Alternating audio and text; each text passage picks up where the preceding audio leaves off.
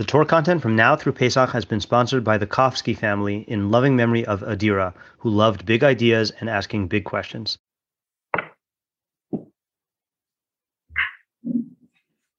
This time, Rabbi Matt Schneeweiss, Rebbe and Director of Student Learning Yeshiva in Torah, student of Rabbi Moskowitz for more than 20 years, will address us.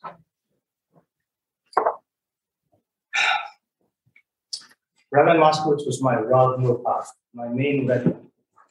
Allah defines Rav Murpak as the teacher from whom you learn the majority of your Chachma, your wisdom. Upon the death of Rav Murpak, the Talmud, the student, is obligated to tear their garment in the same way that they would tear from the death of a parent. The source of this law is from a story about Eliyahu. वह समुद्र और समुद्र किनारे खड़े जहाज़ दोनों पहली बार देख रही थी और ऐसे में जैसे ही हाथ पकड़कर मैंने उसे जहाज़ पर चढ़ाया वह इतना खुश हुई कि मारे खुशी के मुझसे लिपट पड़ी the. My father, my father, Israel's chariot and horsemen. After which the verse continues, Elisha grabbed his garments and tore them into two pieces. One of the first ideas I learned from Rabbi Moskowitz was about King Solomon's use of the term son throughout Sefer Mishlei, the book of Proverbs. Rabbi Moskowitz explained that there are three types of father-son relationships. One is determined by genetics, another by upbringing and parenting. The third is the unique relationship that exists between a teacher and his students. Ralbag explains that just as a biological father produces the physical body of his son, a Rebbe produces the intellect, the soul of his Talmid. It is for this reason that one is obligated to, to honor one's Rebbe more than one's father. Rambam explains why. Because your, your father brought you into Olam Hazeh, this world, but your Rav, who taught you Chachma, brings you into Olam Haba, the world to come. How many of us have been brought into Olam Haba by Rabbi Moskowitz? How many of us were introduced to the world of ideas and beauty of Torah through the clarity of its teachings? How many of us can identify an exact moment in time, whether during a class, a discussion, or a Q&A, which in retrospect marked a crossroads and a turning point in our lives? When I flew back to Seattle yesterday, I had to think about what I would say if my seat partner asked me why I was crying. It dawned on me that the most accurate way to convey my anguish to a stranger who doesn't understand the nature of a Rebbe Talmid relationship would be to say, My father died.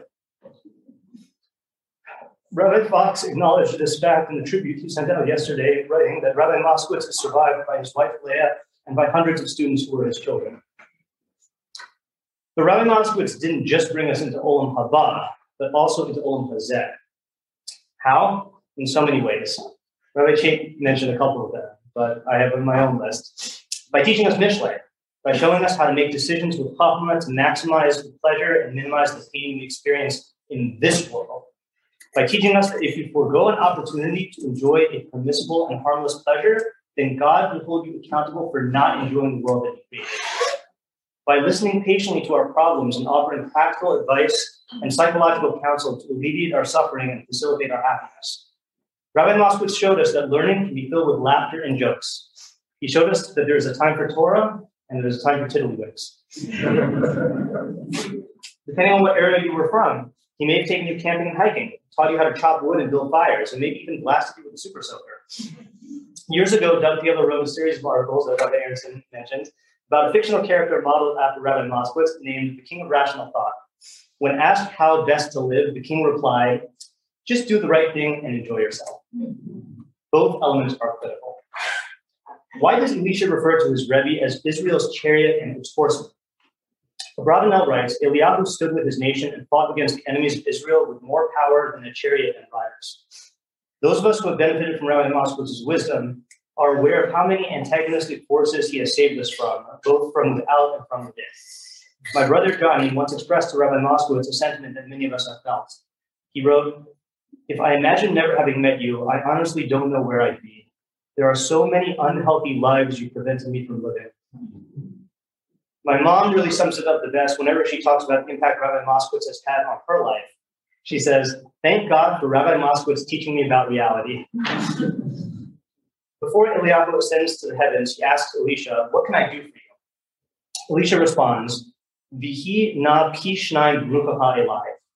Most commentators translate this as, Please let a double portion of your spirit be upon me. The Abravanel is bothered by this interpretation, commenting, How could Elisha be so brazen as to ask to be greater than his Rebbe? Now, Rabbi Fox already addressed this, but Rabbi Moskowitz would not have been bothered by such a request. He took satisfaction in watching his students challenge his ideas. His greatest wish was for his students to become greater than him. He used to say with a smile, I'm teaching you the methodology of thinking so that one day you'll be able to use them against me to defeat me. and I'll embarrass Rabbi Fox by saying I, I, I have many memories of Rabbi Moskowitz looking wistfully into the corner and saying, you know, one of my greatest accomplishments was making Rabbi Fox. the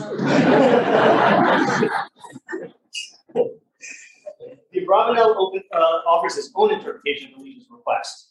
He explains that Pishnayim does not mean a double portion, but literally means two mouths. The Abravanel gives poignant expression to Elisha's thoughts, saying, Until now, it was just the two of us alone together. We used to talk together all the time about matters of Torah, God, and Chachma. There was no one else but the two of us. But what am I to do? What am I going to do once you leave me? This resonated deeply with me. And with permission of Rabbi Fox, uh, I, am going to talk about how Rabbi Moskowitz impacted me.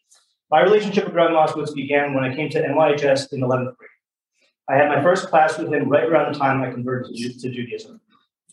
Um, this learning relationship extended beyond school hours to classes he gave at his house on Sundays and during the summer. Those sessions were the highlights of my summers and exposed me to the type of relaxed, casual, banter-filled learning that epitomizes Rabbi Moskowitz's joyous approach to Torah. Equally good were the discussions we had afterwards for endless hours in the infinity of the Seattle summer afternoons. After the untimely passing of Shmuley, Shalom, Rabbi Moskowitz gradually stopped giving public classes, but a handful of his Talmidim continued learning with him. Eventually, these group learning sessions stopped. Then it was just me and him alone together, sometimes in person and sometimes on the phone, sometimes every week and sometimes every day. It was during that transitionary period that I ceased viewing Rabbi Moskowitz as just my Rebbe. I realized that he had become one of my best friends. In that sense, I feel like Elisha must have felt. I just want to hang out with him again, talking about life and ideas and the life of ideas with my dear and irreplaceable friend, my, my Rebbe Haber. And the amazing thing is, I know that my experience wasn't unique. Rabbi Moskowitz cultivated so many individual relationships like this in each and every generation of his Talmidim and his friends and his colleagues. He had a gift for making each of us feel special. What exactly was Elisha asking for in his request for two mouths? The Abravanel explains Up until now, we spoke mouth to mouth, face to face. But from now on, let your spirit speak with me in prophecy just like we used to do in person. I don't fully grasp what the Abravanel means, but I do know how it applies in the case of Rabbi Moskowitz. Not a day goes by that I don't quote Rabbi Moskowitz in my own shiurim. His voice is with me in the questions I ask, the answers I give, and in my relationship with my Talmidim. When I shared the Zoom info for this Levaya with my Talmidim yesterday, I underscored this fact by borrowing a line from Rabbi Akiva and applying it to Rabbi Moskowitz. Shali v'shalachem shalohu. Your Torah and my Torah belong to him. And yes, I even have his literal voice with me on my phone, my favorite voicemail I saved from him, which begins with the, with the words, Hey, Matt, this is your Yetzer Hara speaking. and let me tell you, if Rabbi Moskowitz is the voice of your Yetzer Hara, then that's a pretty good deal. it is impossible to fully express the magnitude of what we have lost. It is impossible to fully express my gratitude for what Rabbi Moskowitz has given me along with all his other sons and daughters, all I can do is to cry out, Abi, Abi, Rechav Yisrael Parashav. On behalf of all of his children, I want to say thank you, Rebbe Umori Abi, for the lives you have given us. Thank you,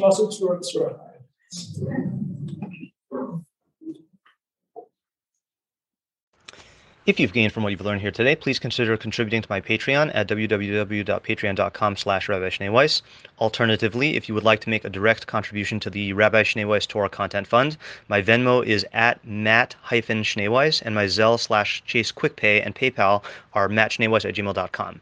Even a small contribution goes a long way to covering the cost of my podcast and will provide me with the financial freedom to produce even more Torah content for you.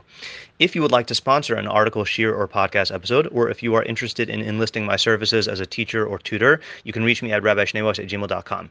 Thank you to my listeners for listening. Thank you to my readers for reading. And thank you to my supporters for supporting my efforts to make Torah ideas available and accessible to everyone.